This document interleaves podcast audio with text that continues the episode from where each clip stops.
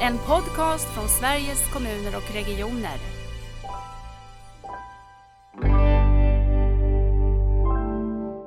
Allt har inte hänt, men en hel del har hänt. Och det är också en tro på att det faktiskt går. Och en ödmjukhet också för att det, det, det är inte på ett halvår det här händer. Men det, att det går långsamt gör inte att liksom man förlorar en meningsfullhet, tycker jag.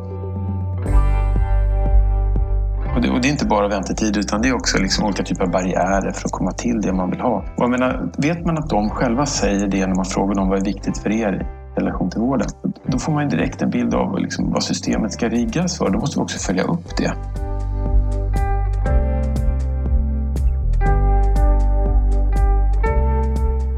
Välkommen till Nära vårdpodden Jean-Luc av Geijerstam som är generaldirektör på Myndigheten för vård och omsorgsanalys. Stort tack!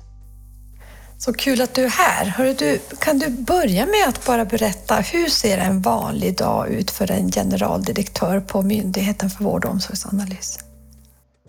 Ja, om det finns något som kännetecknar i stort sett alla dagar så är det att man har en lång rad med möten. Vi lever ju i en tid där möten liksom dominerar. Men det är möten fyllda av eh, i olika snitt de frågor som vi jobbar med. Eh, så att jag sitter ofta på morgonen och tittar i min telefon och så tar jag mig mentalt igenom alla de här frågorna som ska upp. Och det är jätteroligt att sitta och tänka så. Samtidigt så kan man få lite puls och det är mycket som ska hända. Och man, ska, man ska hinna med mycket innan man går hem. Så att det är ungefär en liten kort beskrivning av en dag.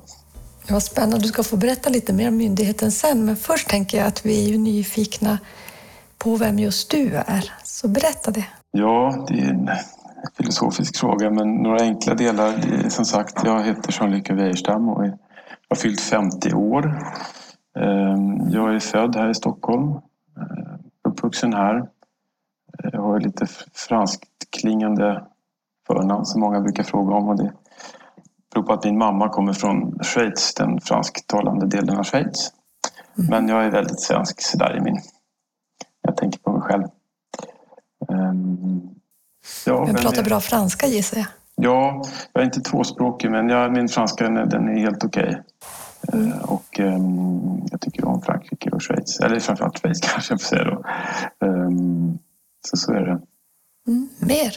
Mer, ja. Sen så det vanliga när man pratar om vem man är. Då som sagt utbildning. Jag har ju började läsa lite statskunskap eh, i, i de högre utbildningarna och sen så kom jag på att det var medicin som kanske var, drog mest. Att jag läste på Karolinska institutet till läkare. Och, eh, sen har jag liksom eh, fram till mina, min 50-årsdag här så har jag vandrat lite mellan vården, kliniskt arbetande. Sen har jag också forskat kliniskt men också i omgångar jobbat på olika myndigheter inom hälso och sjukvårdssektorn. Mm. Så att jag har rört mig runt det här kunskapsfrågorna i, i vården. Och, eh, men väldigt mycket med liksom patientfrågor, nära patientfrågor i fokus. Så att, eh, om jag ska försöka se någon röd tråd i min, den stig jag vandrat här i yrkeslivet. Just det, vi träffades ju bland annat, kommer du ihåg det, i, när vi satt eh, i Göran Stiernstedts utredning Effektiv vård? Just det. Då var du på E-hälsomyndigheten, var det så? Eller var var du då? Jo, men det stämmer nog. Jag var nog på E-hälsomyndigheten. Jag har varit på SBU tidigare också som är Statens beredning för medicinsk och social utvärdering. Och, um, just det. Ja, men det är mm. en av flera spännande arbeten man har varit med i. Och verkligen på temat eh, kring nära vård, för då får man ju ändå säga om det finns, det finns väl många startskott för, för den här omställningen, men det är ju definitivt ett sådant startskott. Verkligen, verkligen. Så att det här har på något sätt byggts upp fram till om vi nu utgår från det som du är med och arbetar runt god närvård. Mm. Jag vill också inkludera oss själva, alltså mig själv och myndigheten. Vi är också inblandade. Så det, är, det har funnits med länge. Eh, och det, mm. det känns roligt tycker jag och tillfredsställande att tänka på det så. Att det finns långa perspektiv även i det personliga man har gjort. Mm. Ja, det tycker jag själv. Att, att på något sätt få känna att att det har funnits någon typ av riktning under, under ens yrkesliv man får vara i de här frågorna och att den riktningen ändå har inte spretat fram och tillbaka allt för mycket utan det, det rör sig åt ett håll och det tycker jag är väldigt stimulerande. Du, du sa väldigt tidigt eh, så här att det är roligt i livet just nu. Mm. Och då blev jag så nyfiken. Varför är det? Ja, jag, ja, jag vet inte. Jag sitter och tänker på... Det kanske är den tiden man, vi lever i nu där det känns liksom omvälvande på många sätt och utmanande att leva under en pandemi. Mm. Och man får ju tillfälle ibland att tänka till runt de här lite, lite mer personliga, kanske lite djupare frågorna. Jag vet inte, jag känner ofta liksom en sorts tacksamhet och glädje ändå. Mitt i allt det svåra. Faktiskt. Mm. Och det tycker jag är... Ja, nej, men det känns ju... Jag tycker nog att jag, jag upplever det. Jag är tacksam för det. Det är roligt också. Mm. Samtidigt så har man ju som sagt det är många saker som man stressar över och jobbar mycket med och det är lite svårt. Men roligt också. Så att jag... Precis, jag tänker det behöver ju inte vara varandras motsatser, att det är svårt och att det är roligt. Jag, jag tänker lika att det är också väldigt förmånligt att få vara i det här svåra. Mm. Och möta många människor som är kloka och, och har perspektiv och så. Om man kommer till det här med myndigheter så tänker jag att det är väl kanske främst tre stora centrala myndigheter man tänker på när man tänker på hälso och sjukvård. Det är ju Socialstyrelsen och det är Inspektionen för vård och omsorg och så är det den myndighet du leder. Och både Sofia Wallström som finns på IVO och eh, Olivia Wixell som finns på Socialstyrelsen har varit med i podden tidigare och det är jätteroligt att du kommer eh, med idag. Om du skulle säga någonting, vad, säg någonting om, om ert uppdrag och skillnader mot de andra?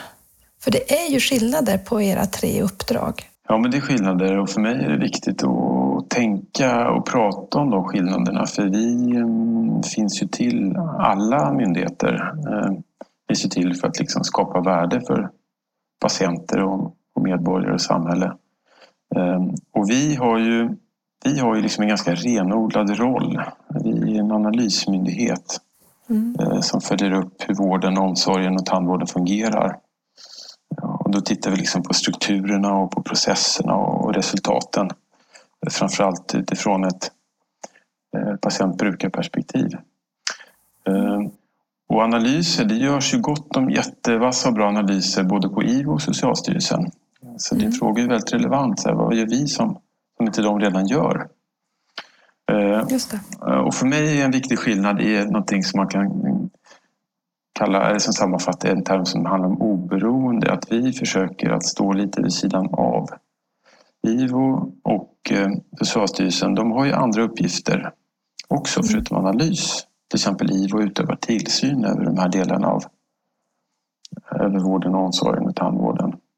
Och Socialstyrelsen till exempel, de, de normerar och ger ut kunskapsunderlag som handlar om hur man bäst ska bedriva vård och omsorg. De där sakerna som jag nämnde nu, IVO och Socialstyrelsen, de gör inte vi. Ja, just det. Vi, utan vi följer upp och utvärderar och eh, tittar. Och då kan det vara så att vi utvärderar till exempel Socialstyrelsens insatser. Så, ja, då, så då är det viktigt att vi har det här oberoendet, att vi kan liksom inte vara inblandade i utförandet. För att då är det lätt hänt att man liksom tittar på frågorna på ett litet annat sätt eller att man kanske blir uppfattas som part i målet om man utvärderar sig själv. Mm. Eh, och det där är en viktig anledning till tänker att vi finns till i den formen som vi gör. Att vi, att vi har det här oberoendet och kan stå vid sidan av och, och själva också bestämma att vi från våra perspektiv att det är viktigt till exempel att granska eller följa upp någonting som görs. Eh, och då ska vi liksom inte ha då är på något sätt alla de här olika delarna, inte bara de här myndigheterna utan det finns ju granskningsobjekt om man kallar det så som är andra vårdaktörer och föreningar och allt möjligt. Ja. För jag börjar tänka när du pratar nu att eh, man får ändå säga att ni är en ung myndighet. Jämför man med Socialstyrelsen så är ju superunga. Eh, och någonstans måste det funnits en politisk eh, vilja eller tanke med att just er myndighet skulle Eh, skapas på något sätt. Har du det, den berättelsen? Ja, men det finns ju en spännande berättelse som är, jag tycker den är jätte... Och den har relevans att fundera runt även nu. Eh, jag tycker inte det bara är någon historiskt arkeologiskt arbete. Det handlade mycket om att det drevs igenom en hel del valfrihetsreformer till exempel under den perioden, en borgerlig regering. Och man tillskapade oss mycket med tanke som handlade om att det skulle patienterna möjlighet att göra informerade, kloka val och och öka deras möjlighet till delaktighet i vården. Så att jag tror att ut, liksom, utgångspunkten för vår myndighet handlar mycket om det som, som kanske god och nära vård också försöker ringa in. Mm. Ehm, så, och det är liksom också ett viktigt arv att, att förvalta och att utveckla. Titta på vad det betyder här och nu. Även om mycket är sig likt i vården sedan vi bildades, det är väl tio år sedan nu, så, så är det en hel del som också har förändrats. Så att vi måste hänga med där och fortsätta vara liksom relevanta och hitta rätt mm. frågor. Hur stora är ni?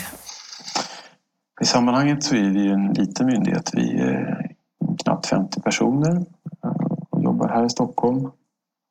Eh, och som sagt, de områdena som vi ska analysera och följa upp det är hela hälso och sjukvården, det är omsorgen, alltså socialtjänsten och andra aktörer där och även tandvården.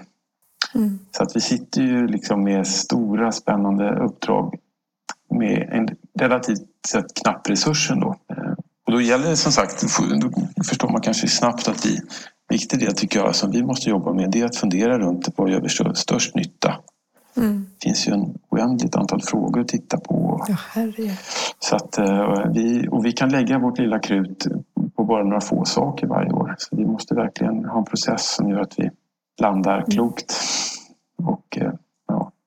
och jag tänker egentligen, eh, precis som du beskriver, jag tänker det är som två perspektiv som man eh, tänker på när man tänker på er. Och det är ju individperspektivet, invånaren, patienten, brukaren, klienten eller det personcentrerade perspektivet som jag tycker ni, ni är väldigt tydliga i från myndigheten. Och sen är det det här systemperspektivet. Och jag skulle säga, ska man nu prata om nära vård så skulle jag också säga att det är de två perspektiven som man behöver, behöver få ihop. Det är individperspektivet och systemperspektivet och systemperspektivet ur ur någon som verkligen system och inte bara organisation, utan det som är systemets sammantagna förmåga. Mm. Eh, så, så där tycker jag att du, du, säger någonting kring att det också är sånt som finns i nära vård. Jag håller verkligen med dig. Jag tycker att ni har ett spännande sätt att arbeta när ni ska mejsla ut. Du säger ni har begränsade resurser och eh, det är ju hur stort som helst. Man skulle kunna göra hur mycket som helst kan jag tänka på detta spännande och viktiga område. För ni jobbar på ett särskilt sätt för att eh, ta fram vad ni, ska, mm, vad ni ska jobba med. Berätta lite om det och, och hur det går till. Ja, alltså det är ju verkligen den, som, vi, som jag sa, den stora utmaningen för oss. Och eftersom det är det, då ser vi också till att liksom ordna vårt sätt att jobba så att vi möter den så, så gott vi kan. Och en viktig del här är ju att till myndigheten så finns det kopplat ett patientbrukarråd eh, som utses av myndighetens styrelse. Eh, och de är liksom en nyckelaktör i vårt arbete. För att vi sitter ju här på Drottninggatan i Stockholm och vi vet inte speciellt mycket om vad som händer i, ute i regioner mm. eller kommuner eller bland medborgare. Så vi behöver ju liksom lyssna in mycket utåt. Vilka frågor är viktigast och hur ser man på dem? Och,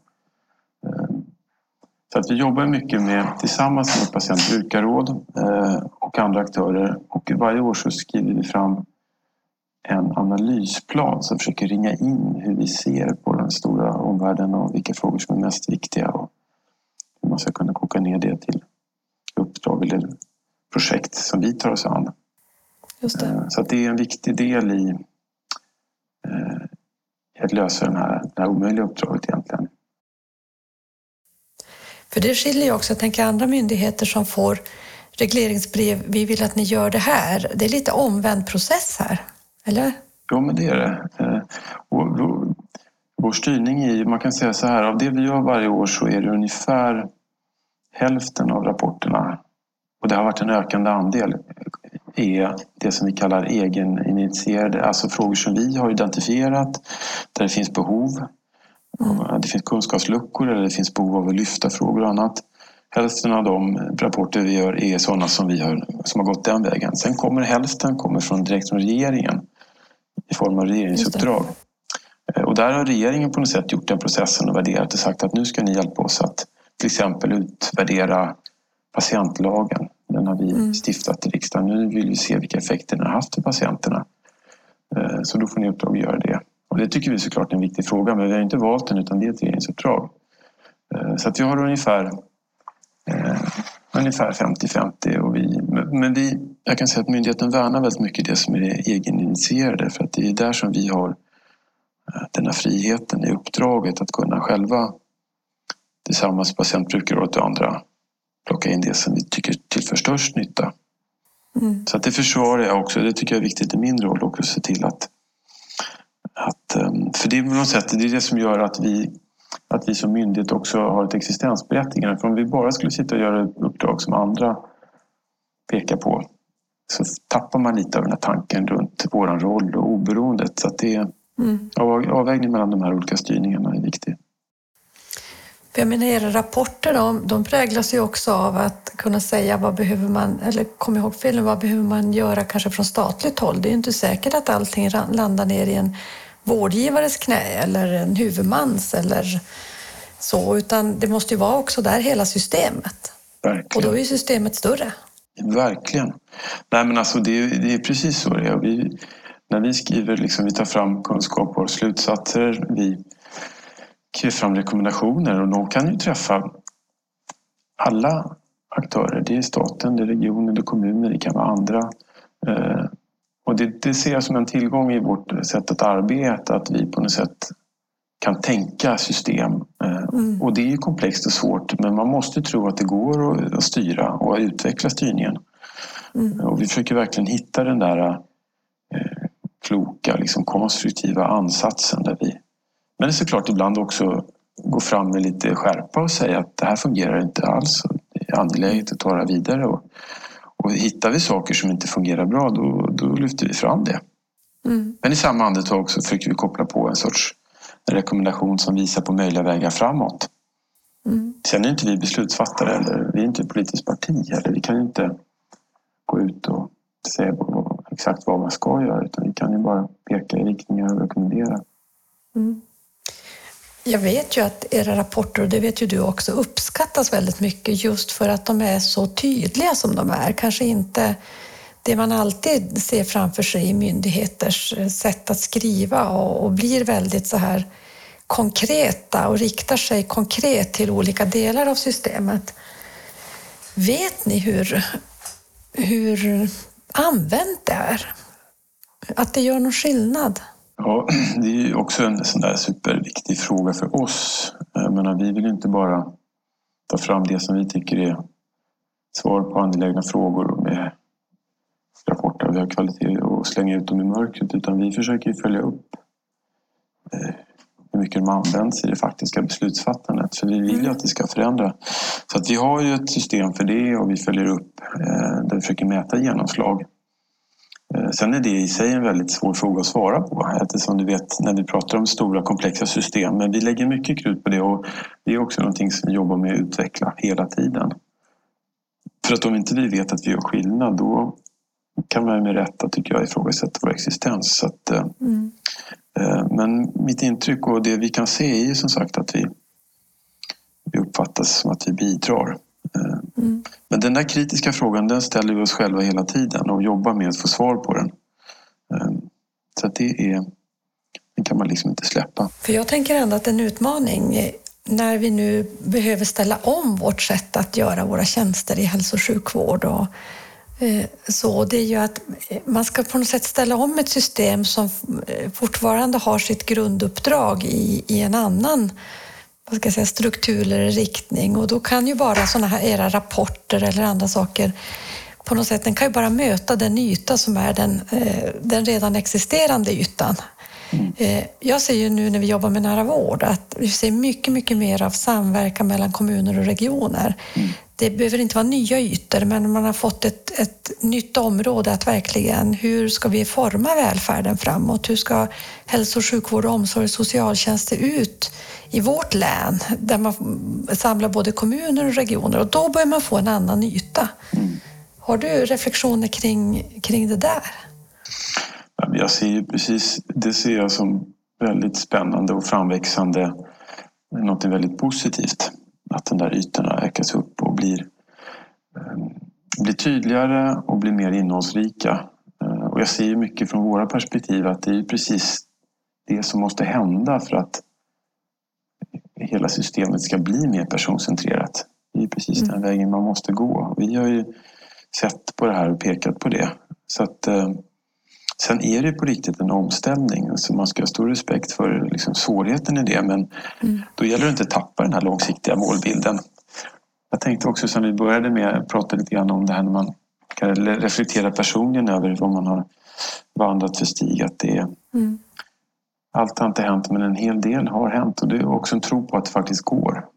Att, liksom, eh, och en ödmjukhet också för att det, det, det, är inte på ett halvår det här händer men det, att det går långsamt gör inte att liksom man förlorar en meningsfullhet tycker jag. Nej. Utan att det är ändå liksom, och det är viktigt att se också för att orka motivera sig själv och andra.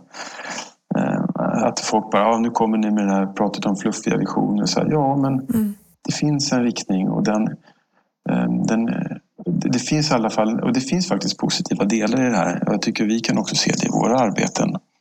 Så att det ska vara som en, det ska man liksom, det måste man ta med sig och prata om också. Så att annars blir det lätt att man låter en del lite mer mörkseende cyniker och andra bara, ja ja, det där har vi hört eller så där är det inte. Precis, jag, jag tänker det här att ändå både ibland stanna till och, och reflektera lite grann vad har faktiskt åstadkommits och berätta de berättelserna, för vi blir ju lite blinda. Vi tycker att det som är, det är. Mm. Men, men mycket saker hände ju inte för 15 år sedan som händer idag eller för 10 år sedan eller bara innan pandemin och nu. Mm. Att fler faktiskt får sina möten i hemmet, om de är i mobila teamvariant eller digitala eller på annat sätt, för att kunna leva livet bästa möjligt och, och, på det sättet ändå få vården mer som stöd än som någon som man behöver ägna tiden åt att besöka på deras villkor. Mm. Så att jag tror att du är inne på någonting jätteviktigt och också det här att inte tänka att det är oviktigt att jobba med styrning och ledning. Ehm, och i det ligger visioner och bilder och, och eh, beskrivningar av vart vi ska och faktiskt ha processer kring det. Mm. Det är ju ett sätt att leda. Eller hur? Det är ett sätt att leda. Och jag tänker också att när man, när man rör sig mot en, en mer äkta personcentrerad vård och omsorg då en viktig del är ju också att man synliggör de behov som finns. För vården ska ju vara behovscentrerad. Och att man ser dem och att man då samtidigt ser att man inte till fullo möter dem. Det betyder inte Ja, tidigare kanske man inte ens såg dem och då Nej. tyckte man att allt var bra. Så att jag menar, det är också en, en resa i positiv riktning att man får upp det där på bordet och att man kan man får fokus på rätt frågor. Så att jag, det gäller liksom att liksom inte missa det där annars kan man lätt måla en mörk bild av nuläget. Det, där var, det är ett jätteintressant perspektiv. Att om vi aldrig förut brydde sig om om man kände trygghet när man var hemma eller att man kände att man kunde vara delaktig och påverka sin... Vi hade inte ens de frågorna uppe. Det är klart att då, eh, då när vi börjar fråga det nu och ser att nej, men alla känner sig inte trygga eller alldeles för få eh, har faktiskt möjlighet att eh, leva livet och få sin vård hemma eller vad det kan vara. Mm det är ju en del av utvecklingsresan.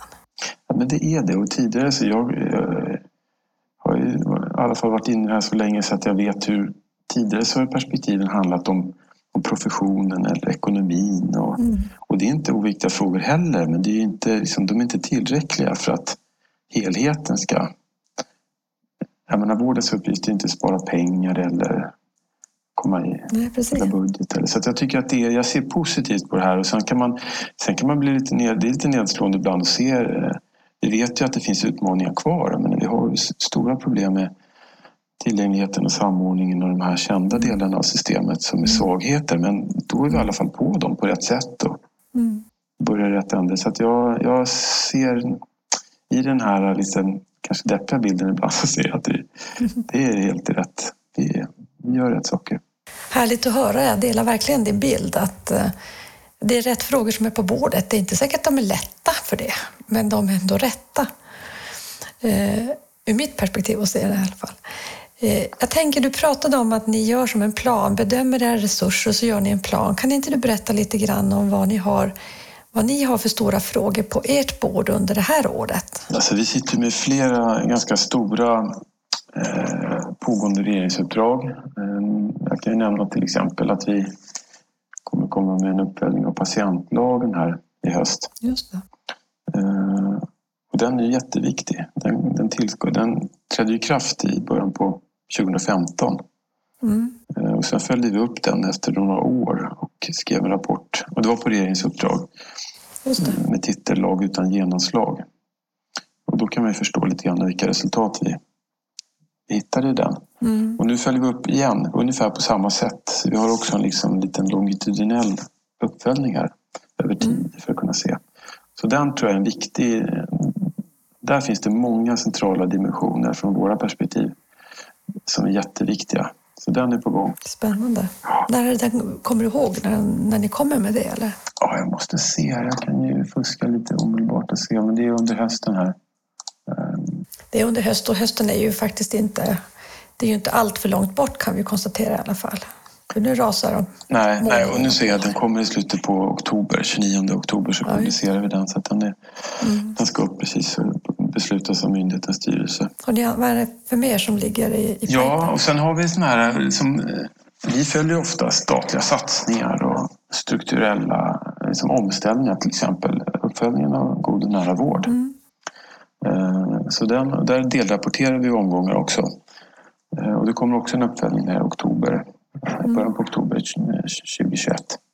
Mm, just det. Också jätteviktigt utifrån de perspektiv vi har pratat om. Men, och där följer vi omställningen fram till 2023 där vi ska slutrapportera. Jag tänker ur, ur mitt perspektiv, intressant att, att med en sån eh, med er analys kunna sätta sig, jag vet inte riktigt vilka parter, men ändå sätta sig och diskutera vad är det vi ser här, vad har ni gett för, om ni ger rekommendationer och så, att verkligen kunna få ett bra samtal kring det. Känner ni att ni som myndighet också har en roll i det, på något sätt, samtalet efteråt? Ja, Eller blir ni för insyltade? Nej, det är en bra fråga där tycker jag. Jag vill ju på något sätt att vi ska... Eller jag tänker att vårt bidrag är mycket att eh, ta fram kunskap för samtalen. Sen kan en hel del samtal handla också om liksom, kunskapen. Mm. Sen blir nästa steg också att, att ta det vidare beslutsfattande där man ska väga in ytterligare dimensioner som prioriteringar och mycket annat. Och det är också Utmaningen är också för beslutande i politiska frågor här som vi har bestämt i Sverige att det ska vara. Då måste man också ta andra samhällssektorer och andra delar. Allt handlar inte om hälso och sjukvård och omsorg utan det finns Nej. utbildning och försvar och allt annat. Så det är en jätteutmaning. Mm. Men jag tycker att vi, eh, vi är med, men jag tycker nog att vi skulle kunna vara med ännu lite mer. Jag kan ta ett exempel som vi, till exempel, vi vill ju ofta, det är en utmaning för oss att vi försöker ta fram ganska gedigna kunskapsunderlag och det går inte så himla snabbt. Man kan inte bara ta fram fem powerpoint-bilder utan vi vill ofta ha egen empiri, alltså liksom egna data och veta lite grann av att man står på en kunskapsgrund när man säger någonting. Så någonting som vi, ska, som vi kommer med eh, det är en jämförande rapport där vi tittar på Norden och hur äldreomsorgen ser ut eh, om man jämför oss med våra nordiska Mm. vänner. Eh, och där såg vi, och att vi gjorde den på ganska, med våra mått mätt ganska snabbt handlade om att vi såg att debatten runt corona till exempel handlade mycket om äldreomsorgen och Mm. hur är den? Och, och många var väldigt snabba med att ja, lyfta fram uppfattningar om hur den förhåller sig till andra och vi såg ett behov av att egentligen ta fram ett ganska beskrivande underlag. Om man jämför organisation och bemanning och, och kontinuitet. Eh, Och, där, och det, där, det kommer i eh, en rapport från oss i slutet, eller i september, ganska snart, 23. Eh, Och det tycker jag är, och den är, det som sagt, det är en, ett deskriptivt underlag, men det kommer man ganska långt med. Apropå att är vi med i diskussionerna. Vi vill komma fram med det och säga att ja, så här kan man, så här ser det ut i Finland och i Danmark. Så vet man mer än vad vi vet idag. Skulle jag vilja säga, för att ibland så är debatten präglad lite grann av att lite grann, och det är inget fel, men det lite tyckande ska vi, får vi inte bort, men det, vi bistår med kunskapsgrunden. Mm. måste ju vara ett viktigt inspel och eh, säkert något ni får dialog med, med äldreomsorgslagsutredningen också. Eh, eftersom det måste ju vara jätteviktigt att titta, brukar ju utredningar också göra, titta på vad som händer i andra länder, den fråga man har att belysa. Verkligen. Och man har alltid mycket att lära av, av andra länder. Och, och just när det gäller de här pågående utredningar och andra initiativ så försöker vi alltid stämma av och titta så att vi liksom inte dubbelarbetar och att vi liksom återigen, mm. det vi gör bidrar, liksom kompletterar andra initiativ och annat som pågår.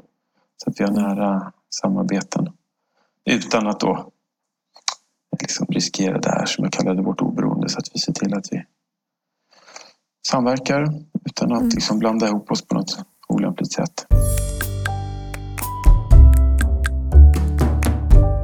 Det är klart att jag är särskilt nyfiken på vad som kommer att finnas i er rapport där om, om nära vård. Kan du säga någonting eller är det hemligt? Nej, det är inte hemligt. Vi har delrapporterat tidigare. Ehm, den här gången så tittar vi framförallt på patienternas upplevelser av tillgänglighet mm. och delaktighet och kontinuitet som är liksom centrala mål med den här omställningen. Mm. Så jag, jag vill inte förekomma Nej, först på regeringens svar. Men sen, jag kan säga att jag menar, vi, som vi var inne på tidigare, hela den här omställningen till god nära vård ligger väldigt nära det som är, liksom, som jag ser myndighetens uppdrag. Kärnan i det. Mm, verkligen. Ehm, så att eh, det är ju med... Eh, jag kan säga också att vi, en del i uppdraget handlar också om att titta på alla aktiviteter som pågår och vi pratade om det tidigare. Det är, jag ser ju verkligen, det är imponerande hur mycket som, som händer. Mm. Mm. Och att liksom ansatsen för mycket av det är väldigt positiv. Mm. Som handlar om att liksom ta in patienter och mm. mer aktivt i beslutsfattande och mm. ligga nära behoven och försöka förstå det och liksom inte utgå från organisationer eller budgetar utan börja lite mer i varför finns vi till och hur, vilka, mm. vilka behov ser vi där ute. Och det är, en, det är faktiskt en, det är en riktig förflyttning om man tänker på hur det har varit. Mm. Ja, det är klart, jag står ju nära det så jag ser ju det själv och jag tycker också som har fått vara med så länge i den här sektorn att jag har faktiskt inte riktigt sett den här stora, det stora brinnande engagemanget som verkligen finns i den här frågan. Och då tänker jag, jag tror ändå att det verkligen lockar fram det här som många som har valt att jobba i de här branscherna eh, faktiskt valde yrkena för en gång i tiden. Att det finns så mycket plus, på något sätt win-win i den här. Sen är det inte lätt, lätt, att göra för det, men att verkligen ta det här utifrån och in-perspektivet, att inte bara ha personen i fokus utan ta personens fokus eller personens perspektiv, för det blir så helt andra saker man ser när man gör det. Mm. Eh, så att, eh, ja, jag tänker att eh, spännande att ni ser den aktiviteten och eh, viktigt att vi orkar hålla kvar i det och hålla liv i det. Så att, eh, ja, men jag ser fram emot de samtalen som, som kommer att kunna komma efter er, er rapport. Mm. Ja, men det är bra. Jag ser också att det där är... För oss, det är de stora värdena kommer ju av det vi gör eh, när man sen tar resultatet in i, i de här samtalen bland liksom patienter, brukare, beslutsfattare, professionerna. Det är ju där man ska omsätta det som vi ser och ta det nästa steg. Eh, så att jag är väldigt, jag ser också fram emot att göra det. För det är viktigt att det, det där steget tas. Annars så kan ju som sagt våra resultat och rekommendationer bara... Ja, ingen blir, inget blir bättre av dem i sig utan det måste ju ske någonting efter. Nej, men precis. Jag tänkte om, om du själv skulle säga någonting kring de här nyckelbegreppen som du tar upp, delaktighet, kontinuitet och tillgänglighet. Vad betyder de för dig? Hur, hur tänker du kring dem? För det är ju också väldigt breda, breda begrepp och breda områden som kan innefatta väldigt mycket. Mm. Det är en jättesvår och stor fråga. Ja. Nej, men alltså, det är klart för personligen så för mig är det, du nämnde det, för mig är det också såna personliga drivkrafter. Jag har ju um, valt ett, ett, ett yrke inom vården och mycket för att jag, jag brinner för det där. Tycker att det är det mest roliga och meningsfulla man kan jobba med.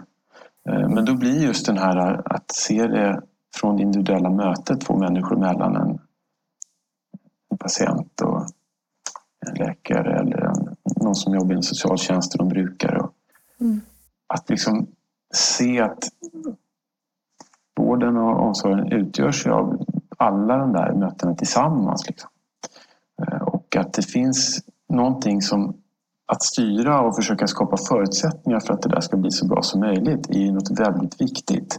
Mm. Eh, och att det är inte, ibland så kan man känna så här, ja men allt handlar om det där och det, det som är runt omkring är liksom störande. Men jag tänker mer i termer av möjliggörande och att det är så himla viktigt. Mm. Eh, för att frustrationen som man kan uppleva ibland i de här enskilda mötena som man är till exempel som läkare, man har för lite tid eller IT-systemet funkar inte så här. Mm. Lösningen på det ligger ju liksom på alla nivåer. Och jag ser också att den nationella nivån är jätteviktig. Så att jag menar, för mig blir det verkligen djupt meningsskapande att tänka på det där. Eh, och att koppla ihop det där. Jag menar, det är liksom en... Eh, och då blir det som du nämnde där om att behovet av, av ledarskap. Och det, det hänger liksom ihop. Mm. Så jag tycker att man, man jobbar med samma frågor fast på olika ställen i systemet. Mm. Eh, och jag, ja, jag vet inte om jag svarar. Jag vet inte ens riktigt.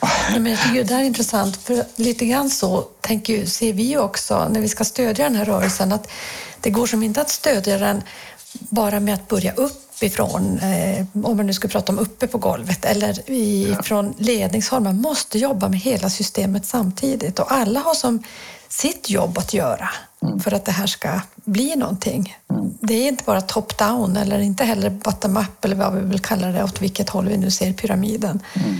Utan det är verkligen att göra saker på alla nivåer och det är klart att det, det är ju svårt men jag tror också att det här kommer att vara mycket mer hållbart. Om saker tar lite längre tid, ja men fine om det också håller. Mm. Eh, för när människor blir besjälade och när människor vill och människor känner lust för saker, då blir det ju också mer hållbart. Det flyttar lite in i människor. Mm. Och, och, systemet är ju människor. Så att... Ja, men det är det. Och, sen, och frågar man liksom patienten vad de tycker är viktigast, eh, mm. som för mig blir alltid en naturlig utgångspunkt, eh, och, och runt, just frågor runt kvalitet i vården och, och man, speciellt om man ska försöka följa upp, då lyfter de ju fram såna här saker som handlar om, det brukar vara de här tre, alltså dels att man ska bli frisk på något sätt, liksom hälsoutfall av den vård man får. Mm. De lyfter fram personcentreringen och det är det här vanliga att man, man ska bli sedd, respekterad och inkluderad. Mm. Och slutligen tillgänglighet, alltså Mm. Och, det, och, det, är inte bara väntetid utan det är också liksom olika typer av barriärer för att komma till det man vill ha. Och jag menar, vet man att de själva säger det när man frågar dem vad är viktigt för er i relation till vården? Då får man direkt en bild av liksom vad systemet ska riggas för. Då måste vi också följa upp det. Mm. Eh, jag menar, och det är de fokus vi har mycket när vi tittar på systemomställningen. Så att det, mm. det kopplar liksom ner från det som patienterna själva lyfter fram till liksom systemets totala output. Det. Ja, så det, det, det hänger ihop jättetydligt för mig. Det som jag tycker är, är, ganska svårt, måste jag säga, det är ju hur vi eh, ska mäta den här eh, ändamålsenligheten eller effekten av det vi gör. För vi har ju inte riktigt bra mått på det här personcentrerade och heller inte måttet, tänker jag på. Jag tänker mycket på att eh, det här kommer handla också om att stödja och då är det ju inte att bara möta hur, mäta om mötet var bra. Mm. För målet kanske är att inte behöva så många möten mm. utan kunna vara mer självständig. Om man mm. tänker att att det handlar om att leva med kronisk sjukdom och då vill jag ju egentligen ha mindre, jag tänker på Sara Riggares antal prickar på, på sin karta. Jag vill inte ha fler prickar, jag vill ha färre prickar och då kan vi inte bara stirra oss blind på den pricken mm. utan där man har ett möte utan fundera på hur systemet stödjer att kunna leva bra liv trots mm. sjukdomar. Eh, och jag tycker att det, det är nog den, det område vi brottas mest med, ju uppföljningsområdet. Om vi ska stödja medlemmar, att vad är de här indikatorerna eller hur jobbar man med uppföljning? Mm. Vad, tänker, vad ser du framför eller vad har du för kunskap? Vad har ni för kunskap på myndigheten kring det här?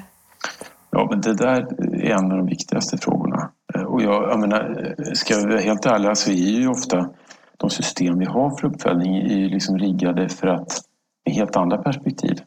Mm. Det handlar alltså om, om ekonomi eller det handlar om frågor som kanske framförallt professionen har i fokus. Mm. Eh, och det är klart att man... Ehm, det är en jätteomställning till att börja ställa de här frågorna och sen också systematiskt inhämta de svaren och aggregera upp dem. Och eh, det har vi liksom absolut inte byggt systemet för. Eh, så att, och det, är, det är en jättestor del av omställningen. Mm. Och det ska ju också... I, vården är ganska överlastad redan nu med att följa upp olika saker så att jag tror att vi behöver också i den här omfokuseringen så måste ingå någon sorts aktiv utrangering också av en hel del som vi har, mm. som vi har riggat systemet för att följa upp. Som inte alls hjälper oss att fatta rätt beslut. Ehm, så att ehm, det där är verkligen en systemomställningsfråga om någon. Verkligen. Men det är en del i det som, som eh, tycker jag att när vi får ett uppdrag att följa upp utifrån de här dimensionerna så är det också en, det är en styrning i det. Mm. Det är liksom en sorts eh, systempåverkan att man tänker att nu är det det här fokuset som ska finnas. Mm. Och så går vi ut och frågar efter det och många av de resultat vi har bygger ofta på att ja, till exempel primärvården, vi är jättedåliga på att följa upp vad primärvården gör och vilka effekter den får. Samtidigt som vi är helt eniga om att det ska utgöra någon sorts bas för hela systemet. Precis. Och det är ju helt orimligt att det är så, men då måste man fatta de beslut som behövs för att nå dit. Mm. Uh, och det har vi, vi och många andra pekat på. Och sen att det är svårt, det är, det är inte illvilja ofta som ligger bakom att det inte det görs. Utan att som sagt, vi har byggt ett system, ett sätt att jobba och kanske till del också tänka som bygger på något annat. Så att, eh, det, ska, det, får, det får ta tid men det ska också, kraven ska inte vara de ska inte släppa på kraven för att de är, är oundgängligt att vi måste dit. Alltså. Mm. Absolut. Vad spännande. Eh, frågor om styrning och uppföljning. Jag tänker en del av, av det arbetet där ni också varit föregångare, det är ju precis som du tog upp tidigare, ert aktiva arbete med patient, brukare och närstående delaktigheten. Kan du inte berätta lite grann hur ni gör? Vad, på rent praktiskt, hur går det här till? Alltså dels så har vi såklart inom ramen för varje projekt så jobbar vi mycket mot eh, patienter och brukare och olika organisationer. Men sen har vi också det här ett patientbrukarråd, ett stående råd som utses av myndighetens styrelse. Mm. Som består bland annat av olika representanter för patient och brukarorganisationer och från patientnämnder och även några som är lite mer breda medborgarrepresentanter. Eh, och det här är ett jätteviktigt instrument eller organ för oss att jobba med. Eh, och de är... Jag kan säga att jag har liksom... Jag från vården och med andra organisationer, forskningsvärlden så här. Det här har varit en... Jag har verkligen sett hur viktigt det här är och hur bra det blir när man får till det. Mm. Det är en, en enorm tillgång för oss att jobba med dem. Och vi försöker liksom integrera dem, inte bara som en grupp som är bra att prata med lite allmänt så där, i de här frågorna utan också i, liksom i vårt sätt att lösa uppdraget. Att vi tar in dem som jag nämnde i det här analysplansarbetet där vi försöker ringa in vilka frågor som är viktiga att få svar på. Vi försöker också involvera dem i när vi jobbar i projekten och hur vi ska rigga dem. Och sen i den här viktiga efterföljande fasen som vi var inne på, att få ut resultaten. Att se till att det ageras på det vi ser. Så att vi också driver förändring. Så att vi, det, jag skulle vilja säga att det är en, en nyckel till, till vår framgång är att vi har det här på plats och att vi också har liksom lagt upp en arbetsmodell som bygger på det här. Det är liksom, de är, har vi inte dem så får vi inte ihop det. Och det är, det är jätte... Och det är så roligt också, måste jag få säga det. Vi hade mm. möte med dem eh, förra veckan. Och det är bland mm. det bästa i mitt generaldirektörsjobb. Det, det fyller på liksom energi. Och, mm. Eh, sen är det alltid svåra frågor som är uppe men vi liksom, man, man jobbar tillsammans runt det där och det blir jättebra. Jag vet också att jättemånga kommuner och regioner vill verkligen få igång ett mer aktivt arbete än vad man har idag med invånare, och patienter och brukare. Har du något tips eller kan du säga hur, hur får man till det här? Hur, vad ska man starta med? Ja, jag tänker att man, ska, man kan ju starta med att prata om att det är svårt att få till det. Så att man tänker, förstår du, gemensamt om det. Det mm. finns inte någon enkel modell. Jag tror att några sådana grunddelar i det handlar mycket om att se till att det på något sätt att det inte blir någon sorts ett upplägg där de uppfattar, man uppfattar sig som en gisslan när man sitter i någon sen fas. Och, ja, nu får ni titta lite på det här vi har gjort. Vad tycker ni om det? Utan att liksom backa bandet och försöka få in de tidiga faser. Eh, se till att man, att man är med kontinuerligt. Ehm, sen är det så här, jag menar de här organisationerna de måste ju fatta beslut där man ska väga in självklart väldigt mycket som kommer från de här organen men det är andra hänsyn man också måste ta. Så att man har en rimlighet i förväntningar och när man lägger upp det här. Men jag tycker att man ska nog börja och försöka ha en dialog också runt utmaningen. Det tror jag är en ganska bra fråga. Det.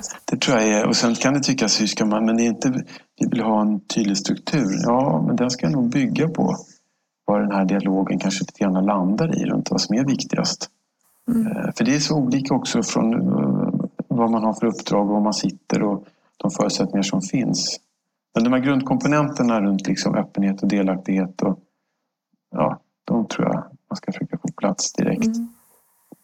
Jag vet inte, jag, jag känner att jag svamlar lite runt det där men det är svårt att svara på exakt hur. Fast det kanske också precis är det. Jag tänker mer att det är hjälpsamt att höra att må, man måste också börja i att ja, men det här är svårt och vad är det vi vill nå? Och de frågorna som man inte bara hoppar in i, i det andra. Det jag funderar på det är hur ni, hur ni, hur ni har tänkt kring rekryteringen av de här personerna. Alltså vi, vi har en jättebra eh, Ja, nu sitter jag lite skrytsam, men vi har en bra process runt det och vi tänker mycket runt det. Eh, och vi försöker få en rotation eh, i det här rådet så att vi täcker in. Man sitter några år och sen så kan man få någon annan som kommer in. Att man inte sitter för länge. Vi försöker också ligga liksom nära vilka samhällsfrågor som är viktiga så att man till exempel runt det här med covid funderar vi på nu om vi kan ge någonting särskilt runt det. Mm. Och sen också liksom, och vi, också, vi fick ju ett utvidgat uppdrag att titta mer på socialtjänsten. Förut hade vi bara den i gränssnittet mot vården. Så vi försöker liksom, nu har vi hela socialtjänsten, vi försöker liksom aktivt tänka runt vilka som är med. Och sen också någonting jag kan nämna, vi har också det som vi kallar ett alumniråd så att de som har suttit med tidigare mm. eh, finns liksom med i, i, en grupp som vi håller ihop lite grann efter också där man träffas och har samtal. För det är så mycket, man lär sig så mycket och man blir kloka ihop liksom, så att vi vill inte släppa för mycket heller. Ehm, men, men också som sagt öppenhet för att ta in nya aktörer för att det är lätt att man... Mm. Det är ett litet land och vi har liksom... Man vet vilka som kan frågorna på något sätt och då känns det bekvämt och så här, de här fattar vad det handlar om. Men man måste också våga ta in lite grann folk som inte vet så mycket alls och jobba. Och då kan det vara lite jobbigt på något sätt men det är den utmaningen man måste ta sig an för att, att man ska bibehålla relevansen och, och vara framme där det liksom verkligen kanske bränner ibland. Så att, eh, ja. Och som en, del i det är också att man, det, och det här kräver lite resurssättande. Man måste också ha någon som jobbar med det och det har vi. Ja, just det. Eh, faktiskt, en dedikerad person och flera som jobbar med det. Eh, det, kan inte, det är inte bara någonting som händer av sig själv. Nej, just det. Och det är väl också en uppmaning till de som funderar runt det här. Ta det på mm. allvar liksom. Och, för att annars är risken att det blir bara lite, det uppfattas i alla fall som lite påklistrat. Mm. Vad skulle du säga att det har betytt för ditt ledarskap? Det har betytt, det har betytt mycket för mig. Jag har, I det här uppdraget som jag har sitter med nu mm. Eh, så har det eh, jag inte, alltså det har verkligen hjälpt mig. Eh, och det har hjälpt mig att få tag i det som jag tycker kanske är bland det viktigaste för mig för att ha framgång. utifrån det som jag har ansvar för. Det har varit jätteviktigt. Mm. Och, det, och det är så roligt. Jag, menar, det är så, jag tänker så här, man tänker på den kliniska tillvaron så det som är roligast på något sätt det är ju de här, det är ju patientfrågorna, det är när man träffar och kan jobba och vara med där. Och det här är lite grann kopplar in på samma positiva delar så det är så roligt att ehm, att ha det. Så det, det, har varit en nyckel till, jag vet inte min framgång, det får andra bedöma, men jag tycker att det har varit en del av det som jag tycker är roligt och meningsfullt i generaldirektörsjobbet på den här myndigheten så är det mm. mycket de här frågorna. Kopplar an till det där första om att det är kul nu? Ja. Bra nu. Alltså ja. att få ha det. Du, alltså det går ju så himla fort när man har så här spännande samtal. Så jag tänkte att vi ska börja avrunda. Är det någonting du skulle vilja prata om? Eh, innan du får berätta lite om vad du tänker när du, med, med ordet nära. Men är det något annat som vi har missat eller som du gärna skulle vilja säga något om? Um, alltså jag tycker bara generellt att det är så roligt att jobba inom de här delarna av samhället där intresset är stort och växande och, och liksom um, det känns som att Samtidigt så pratar vi mycket om alla problem som finns. Mm. Jag vill också lyfta fram att hälso och sjukvård och omsorg i Sverige är fantastiskt bra. Mm. Och vi lever i en tid lite där det finns en hel del liksom dystopiker som pratar om och jag vill inte, vi ska inte sluta prata om problemen, för de finns absolut.